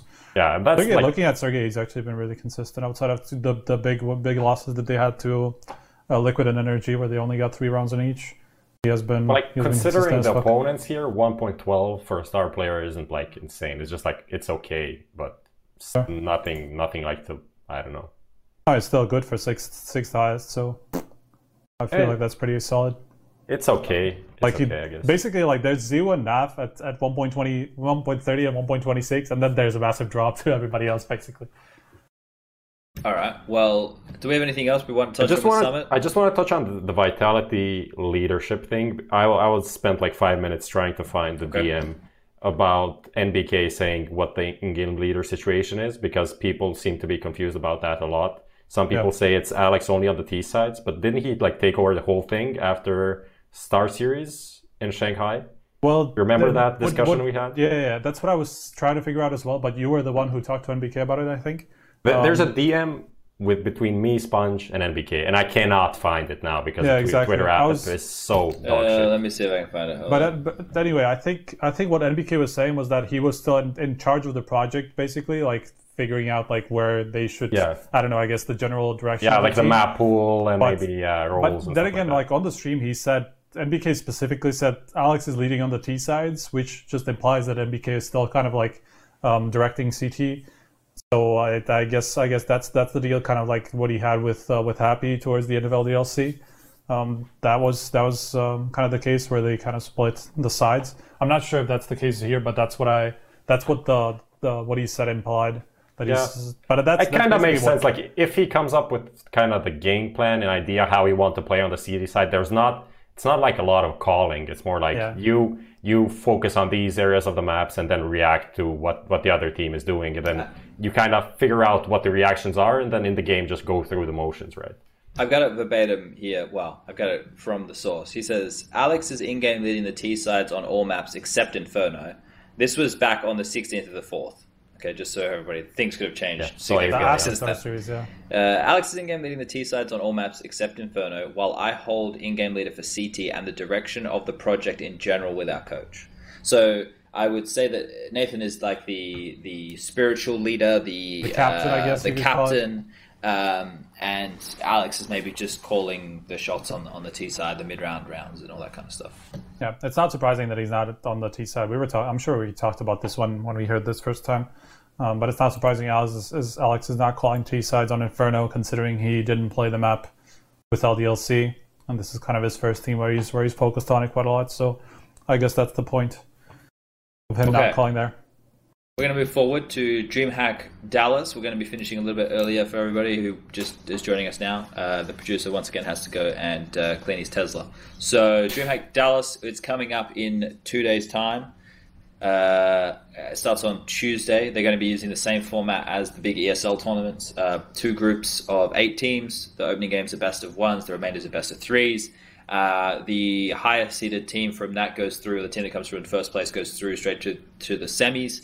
Um, and then the second and third teams from each group play off in the quarters, which goes down on the Friday. Um, if I just want to bring up the groups, do we have them available to bring up, Mr. Lucas? Okay, we'll bring them up momentarily, but I can read through them for you guys uh, as they stand right now. Group A is Liquid versus Lucid Dreams, Vitality versus North, FaZe versus Windigo, NIP, and TyLoo. And then as you head down to the next group, it is ENCE versus uh, Isurus, Renegades versus G2, NRG versus Furia, and Fnatic versus Cloud9. Now, obviously, we are missing some very big names here. There's no Na'Vi here, there is no MIBR, Astralis. and there's no Astralis. Uh, those are pretty big omissions to be having like this, but we've basically come to terms with that. That's been happening relatively frequently at the moment. And actually, considering where a lot of the field is kind of heading at the moment, uh, I see a lot of teams on the up and up. It's probably not going to be that bad. But initial thoughts for me, this is another tournament the Team Liquid should be taking uh, the victory at. What do you guys think? I guess it depends on, on what happens now at Summit and, and how, how that transpires. Because at this point, I'm a little bit skeptical, just because of how, how slow they were on the day two, how they lost to Liquid uh, now Liquid, how they lost the Vitality and split maps with um, with ENCE. I just felt like I'm not sure what was missing there. Honestly, I feel like they were just starting slow in in, in the days, and I'm not sure if that's that's down to some some bigger problem or just like being. I don't know, um, being sleepy or whatever on the at the start of the day because they they are starting really early, and just that that doesn't really um, play well with uh, with a lot of teams G two. Um, so yeah, that's my, my thoughts on it. I see the chat is trolling. If this if this came directly to me, I would definitely try it. Tell others you think FaZe will win and see how they react. I will not. Now it's spoiled, but it, it's a good joke, I must say. Schmeichel, Peter Schmeichel. What do, what do we think about? Uh, like, obviously, Neo has played a couple of games right now with FaZe, and their matches against Optic in ECS. If anybody thinks that that was more than just practice matches for FaZe, you got to fucking look. I got something. They literally had nothing to win. Like they yeah. only played for like some money, which is relevant. Exactly. Like. Uh, for those kind of players earning that kind of money, they they don't. They look. I'm sorry. I mean, first they, place they was 12 k I think. So split split six six ways is two thousand dollars. Insane. Not insane for them, obviously. Um, so here we have them on, on, on screen. I guess what we could do is we could theory craft these the bracket together, and we could kind of run through who we think is going to end up where. All right, let's start top down. Liquid over Lucid Dreams. Uh, who um, yeah, thinks the Lucid okay. Dreams? Let's move yeah. on. Okay. Uh, Vitality versus North. Now, I also is... have just regarding Lucid Dreams. There is one Twitter user that was arguing against me that the Lucid Dream spot is not wasted at this tournament. I say they do not get more than ten rounds, like on any map which just shows that uh, in they're total not, or just like at, on any map. I don't they not sure not who they double digits is what they will say. not reach ten rounds on the three maps they play, and they lose. Like the first one is best of one against Liquid, and then they play like a best of three. I don't know who they're going to play. They Vitality or North. The, the loser of Vitality and North. Yeah. Yeah. Uh, don't the brackets change around as they? No, no. Uh, I, I think that's it shouldn't. Oh, it will when the like. It, it will example, later, yeah, yeah exactly. Yeah. They, it's not like the second round is where it swaps, where the bottom will go to the top and the other way around. It should uh, be. They should be playing um, against each other, no matter if they win or lose. Like those two matchups. I've just tried to go to Liquipedia as opposed to your website. What am I doing? What what what am I? What have I done? What have I? Done? No, because Liquipedia shows where the brackets drop to. Um, anyway, so the next one. Uh, does anybody think that North can beat Vitality? I think they can, but I guess I like... they can. Yeah, but uh, I mean, based on based on yeah, that's true. Based on what we saw in, um, at Summit, as long as Vitality keep that up, at least like mo- um, most of that form, and everybody just keeps on delivering, I feel like Vitality should have that in the bag any any day of the week. I mean, it's the important part there is it's kind of a debut for Valde. Well, it is. They, they played already a LAN. They already yeah. beat Navi, Heroic. Oh no, that's true. And, they played uh, big, um, yeah. so they look decent at EPL. Yeah, I think the the only now this is once again no disrespect to Big or Heroic. I think the only legit win was the one over Navi. Um, the other ones, Heroic as well as North as well as Big, have all recently had roster changes, so they're still acclimatizing. Uh, North could finally have found themselves a honeymoon period with the last couple of roster changes. They didn't get a honeymoon period; they kind of just brought in a player and it kind of was average. Um, so maybe with JUGi coming in, involved in game leading, aizy and Kjaerbye are looking like they're having a bit more impact there. So it's possible, but uh, I still think that Vitality at the moment are a team who is f- further ahead in terms of the steps. But in a best of one, that match for me would be a 50 50. But let's just, for argument's sake, let's go with Vitality. Um, FaZe vs Windigo. Jesus, Joseph and fucking Mary. Uh, anyone think that Windigo with a stand in who doesn't speak Bulgarian has a chance? I don't think so. It would be difficult to see, right? It'd be very difficult yeah. to see. I mean, it's with, like I can see, I can see the potential just because of, of, of the the context of FaZe. Um, just adding Neo and, and not looking very good online, even though yeah, we were already talking about like how much it actually meant to them. Um, but yeah, I don't, I don't think so. Even though I can see um, why some people could. Um, and it's the best of one there. as well. So. Yeah, exactly. It's it's like the first first you know game of the tournament two potentially weird teams in a weird uh, yeah. uh, situation. And you get some like, like bullshit ships rounds pushing, getting them like catching people off guard. It's possible, but like yeah, yeah, obviously. I'd, I mean, I'd give it maybe like twenty percent. Well, maybe like thirty percent or something like Let, that. Let's it's say like that, that that would be a bad look for FaZe with me, yeah, definitely. That'd be that'd be that'd be pretty rough. So then the last one here, assuming Phase win that, is NIP versus Tai Tyloo. Now Tai Tyloo have lost their coach of Jonta; he's no longer with them. Uh, I was speaking with Jonta after Star Series as we were driving to the airport, and I was qu- I was quizzing him a little bit at the time, um, and I I was going to probably not say anything if he remained the coach, but basically now that he's no longer the coach, I'm sure he don't give a fuck. Um, the sentiment that he was giving me about Tyloo was they had their own way of approaching the game in the past. Um, which wasn't a consistent style. And what he tried to bring to the team was a more consistent approach, like the rest of the world, to Counter Strike, so they can win on a consistent basis. There's no point coming in beating NIP, but then going and losing to FaZe, right? Because if you don't have like a consistent way of approaching the game and it relies on individuals going off, or like a call or here going there, you know, you're not playing to actually be consistent. Um, so it's going to be curious to see what style they play with now. If they're going to keep trying that hard line of being, you know, slower, more defaulty, or if they're going to go into what was more like the Chinese style back in the day when I used to play them, which was more swarmy. You know, they're together, they'd pounce, they'd be all over you. You'd feel like you'd cleared the site, but next minute two other cunts are flashing in through a smoke, and like just, it never stops, right? So it'd be interesting to see what kind of style that Tyloo are going to come in here with. But I think this is another 50-50 matchup. Um, NIP, uh, I label them as the baseline for Counter Strike. If you want to be a top tier team, you have to be NIP, right? You have to that have the NIP base. You need to have the communication, you have the chemistry, you need to have all that kind of stuff. But there's not a player on NIP that's exciting anymore. Like they don't have any young blood. They don't have anything along those lines, which is going to like carry the giving up on Rez. Like you've you've been bigging up Rez like every single time we, I'm we still talk on about Rez, NIP. but And... one man, one man okay. is not enough. I mean, like, he's he's not a superstar potential no, of course anymore. Not. I mean, I'm just saying, I'm just uh, arguing against what Spunj has been kind of like bigging up for for the past couple of months. He picked him in the last fantasy lost. Like, Rez is done. He should retire. Spunj Chad Burchill. But you know what I mean? Like before I use the term to describe them as average, I think that's a harsh word. I think the word that's probably better suited is they're like the baseline because they have fantastic chemistry, communication, their mid round decision making, their experience, the level of the players. That's there. Like they're there. NIP are that just they that they only have the platform. They don't have anything uh, to go. Like if every single player plays to the best of their ability in NIP, they're a really good team. But it's very rare to have every single player in that team play to the best of their ability. Uh, it just it, it doesn't it feels like a lot of their heydays are past them. They're quite an, they're one of the oldest teams I think we have at the moment. Um, Dennis, f0rest, and GeT_RiGhT are all like what 27, 28 plus. 30, f0rest, 30. right? And, and is going to be like 25 or something. No, he's least. older. He's like 27 now. 26 at least. Really? Yeah. He was born in 93. Forest is 30, GeT_RiGhT is 28 or 9? 28. Dennis. Okay, I'm just going to. Yeah, I mean, Lekr0 came into the scene late, Dennis, so that's why a lot of people. Lekr0, 21 res. Le- Lekr0's breakout was when he was like 24, so yeah. that's why a lot kind of people uh, thought he was younger. So yeah, they're like on the older side as a team, but it's I think I don't know. It's I don't know if we should even like criticize them anymore or just accept them as, as who they are, they are yeah, who I they agree. are. as in what you just described. They're like a good team, top eight, can make the playoffs, but can't win. So yeah, I think. Yeah, I think I think they probably make the playoffs here, or at least they're like top four in the group. Surely, There's like Tyloo has no chance in my. I mean, it's best of one chance, but I don't think they, they will win it.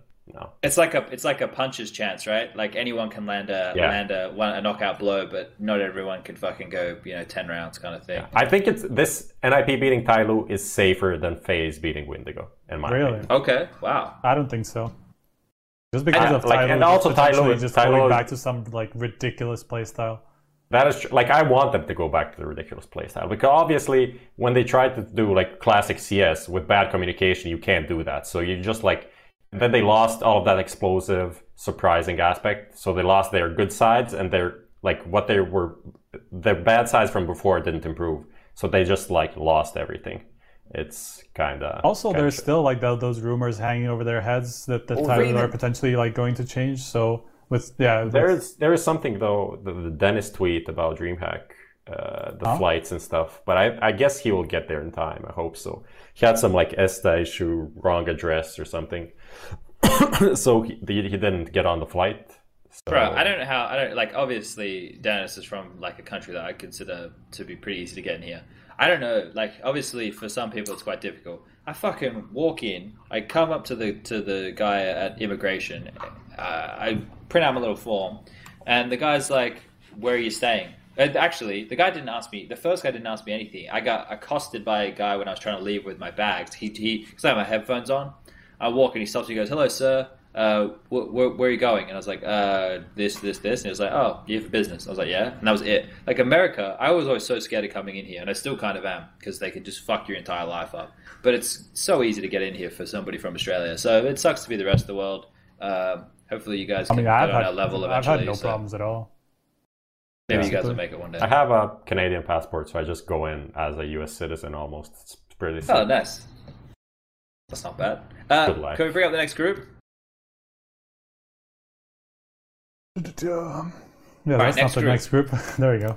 Uh, okay, so Isurus, we saw them play at the major, at the minors. I think uh, the same team, the Argentinian team. That is the Argentinians, yes. but I don't, I'm no, not sure I'm if they played the minor. Actually. Team. I think they it was Sharks. the, the is, is Israeli team. Was it Israeli? What? Okay, the the, the those I don't know. Those flags are like relatively similar. Okay, I could get it, but they fucking I, live I feel on like, other sides of the world. yeah, I know. Geography is not a strong suit of mine. Anyway, I, that game's a wash. and to winning that one. Um, yeah, that's that's that's. Uh, oh, hold up! Someone one. said that Isurus beat complexity, so we should really take stock in that. Um, I want everyone to really go and watch that demo and break it down. Anyway, so ENCE winning the first one. Let's get on to an interesting game: Renegades versus G two. Um, all right. So with Grak G two boys, we, I guess okay. G two shot the bed pretty hard recently, right? Yeah, DreamHack didn't look good. Pretty bad. then they had EPL before that, which looked pretty good, and then before that they had something else which looked pretty bad. So, where where do they stand? It's just G. I don't know. It's just French French CS, basically. I think inconsistent showing some promise, but then just falling on, right? on their face. Yeah, it's it's so hard to to place this team anywhere at this point. Um, but, at the same time, I was talking about this when we when we talked about Grat getting his visa. I don't think with how little preparation they've had with him in the past, um, I imagine months, then I feel like they could be a little bit rusty with him and just like him being a little bit off. So I, I could definitely see G2 winning this. I, I, I definitely could see this being fairly 50-50 just because of how Renegades um, what the Renegade situation has been. Normally, I wouldn't say this. I would say Renegades maybe like a seventy percent chance of winning, but um, with uh, with their current status, I feel like the the that could be a pretty good game to watch at least. Yeah, I think that uh, G two should be coming in more well prepared. Like obviously, but the thing is, they only have like uh, their map pool is very shallow. I don't think that they can well, take renegades on that many things. I know, I know, but unless they unless they get one of the two maps that I think they feel really comfortable on, I think that they they're going to find themselves in a rough spot. So the veto order might play a lot into that when we when we see it go down. They should be able to get to something that they like. Um, NRG versus Furia. I'm actually really excited to see that one. I put a lot yeah. of stock in Furia. I think Furia are a pretty sick team actually. this is the start of their they're, like they're somehow going to get to Vertigo. I don't think NRG will let it, just because of um, I don't know. I'm sure they have other, other maps that they, they would rather play, but they both play Vertigo clearly from what we saw in, in, in Summit. So we could we could actually see Vertigo, and actually I could see the same with Renegades and G two. Both of them play Vertigo, even though I don't think I don't think either of them particularly favor it. So that could actually even um, place them in, in, in playing that map. They play a lot of Counter Strike Furia, right? Like yeah. they because they're playing in Mountain Dew League all the time. They have to play in yeah. all the qualifiers. They're still in that. Like they beat Ghost in the Cologne qualifier. Uh, they ha- play a shitload of Mountain Dew League games. And the thing is, a lot of those are pretty close results, right? Like, let me just read off some of these. Their most recent one was versus the Quest, 16-13, Polar Ace, 16-11, Singularity, 16-12. Uh, they beat a team called Blitzkrieg. I know everyone's had them on the fucking tip of their tongue. 16 to 4. Uh, next one, the next one is a big one.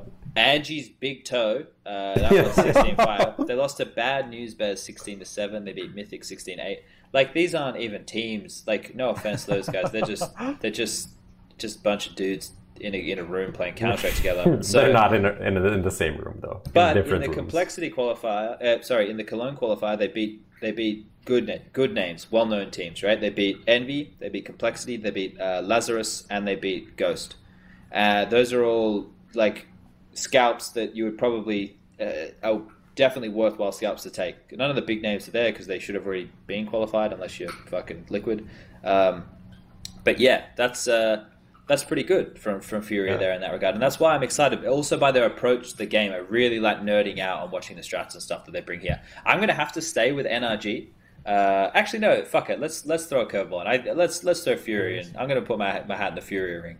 Yeah, I think that they'll come in prepared for them. Also, like when you're talking about these online matches, it's like ESEA, Mountain Dew League, where they are like big favorites, people are probably semi preparing for them, and they are not preparing for anyone.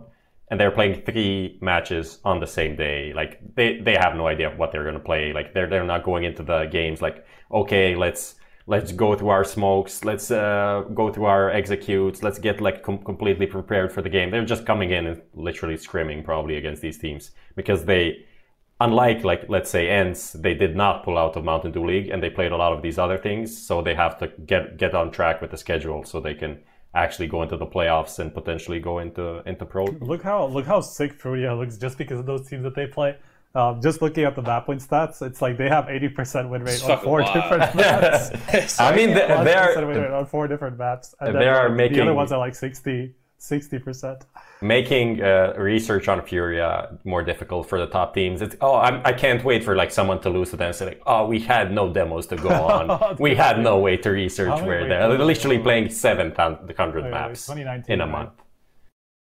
How come DreamHack? They played. They they've played already 130 maps since this. Well, in 2019. Um, I've just realized that DreamHack is still doing the grand final as a best of three. Oh, is it, is it on a on a different day? What's the schedule? I don't know. It is. Well, they've always they've always done best of three. So yeah, but aren't they using there. the aren't they using the ESL They are using format? the same ESL format, yeah. Except the best of five. Except which is which means DreamHack best organizer, prof approved. But what are they going to do on the Sunday?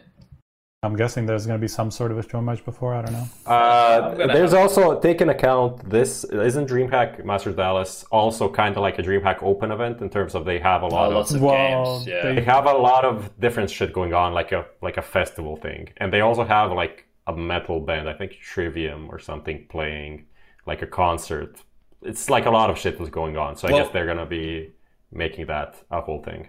It's a shorter workday for me, so let's look at the positives here. Okay, so we have one more game left, and that's Fnatic versus the, the uh, dumpster fire of Cloud9. Uh, still burning strong.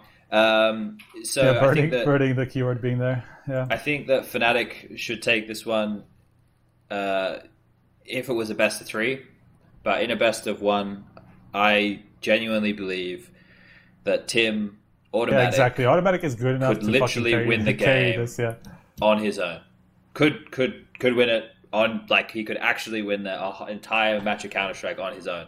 Like that's how good I think he is. Yeah. Like, obviously, he needs four teammates in the server. He needs somebody to bait bait for him, right? Like he, he needs some help with that regard. Soften some players up, throw some nades, give him some information. But I genuinely think that that in a best of one situation, Cloud Nine could beat uh, could definitely beat Fnatic. So Uh, I, and that's because Fnatic, man, I watch like I've watched like almost every single one of their matches on land since StarLadder, okay. right?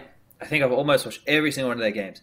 And one of the key points for them getting across the line is clutches, like is winning yeah. clutches. How can you fucking bank on winning clutches? You can't. Like I, I, I started to change my narrative to like, oh well, they're winning them, so I guess you know that means that they could do it all the time. But still, like you, you just physically can't take it to the bank every day of the week that you can win four one v x situations in a game, and that is right now one of the win conditions for Fnatic. Yeah, they, I know that I don't know who, who, I was talking to. It was either J. I think it was JW. Maybe maybe it was Xist, but I think it's JW. Like talking about the style when Xist came into the team. I think it was even the Face FACEIT major or something. It was like we like to create chaos and then kind of work around it and somehow win rounds. It's like even they kind of agree that their like approach to the game is kind of bullshit, but it kind of works for them. So if it works, right? No one can argue the fact if it works. It's just like it's so hard for me to put put stock in a statistic that is one of the more random statistics, right? Yeah. I'm not saying to win a clutch is random, but to be in a situation to win a clutch is random. Like you can't say, "All right, guys, we're gonna go into the bomb site and we're gonna kill two of them, and then I want the, the lurker to kill the guy on long to then put the chaos between the two rotators, and then what's gonna do is gonna give you enough time to plant and then play the one v two. It's like what what are we what like what? Like like there's no way to quantify a clutch situation. Like it's it's literally just they happen or they don't. So i think that the best of one is the scariest part about this format for a lot of these teams. Um, i think overall we've, we've been pretty clear on who we think the favorites are. Obviously, the ENCEs yeah. of the world, the Liquid. But then after that, I think it, it really starts to get murky. Teams can make it to the playoffs, but I think that there's a clear difference between like the best and the rest, right? Like there's the I, we could probably break it. We don't have enough time. We're gonna have to shut it down very shortly. I'm sorry, everybody, but. Uh, we could probably break it into like teams who we don't expect anything from, teams who could be threatening investor ones, teams who you know have a decent map pool and could make it to playoffs, and then Liquid and ENCE, and then it's everybody else, yeah. right? Do you guys think there's anybody else who'd put on the same page as Liquid and ENCE? Uh, no. Where's Probably my not. list of teams? Unless unless FaZe just suddenly somehow overperform as fuck, which obviously is not something that we expect. I'm just saying there's I guess there's some potential there.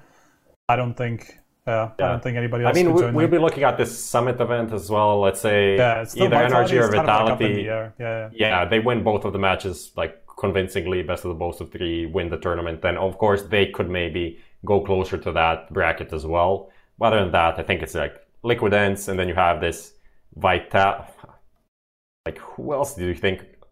I don't know. Like I think Fnatic is the only other team I'd say could win the event just because of their like them as a team, them as players. They have enough like balls to win an event. NIP doesn't have the they have the players, like they have the mentality, but I don't think, think they have the skill to do so.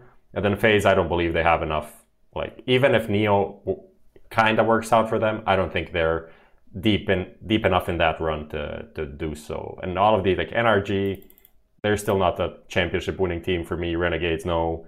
Considering the the changes, G2 definitely not, Cloud9 definitely not. Vitality also, I think, doesn't have enough. All right, let's do it like this. Let's pick your top six for the playoffs and who's going to win. Striker, let's go with you first, uh, and then top, we'll shut it down. Top six of the playoffs, and then who's going to win? Yeah. Oh, fuck. Okay. Uh, I mean, from Group A to the playoffs, that's obviously at least um, liquid.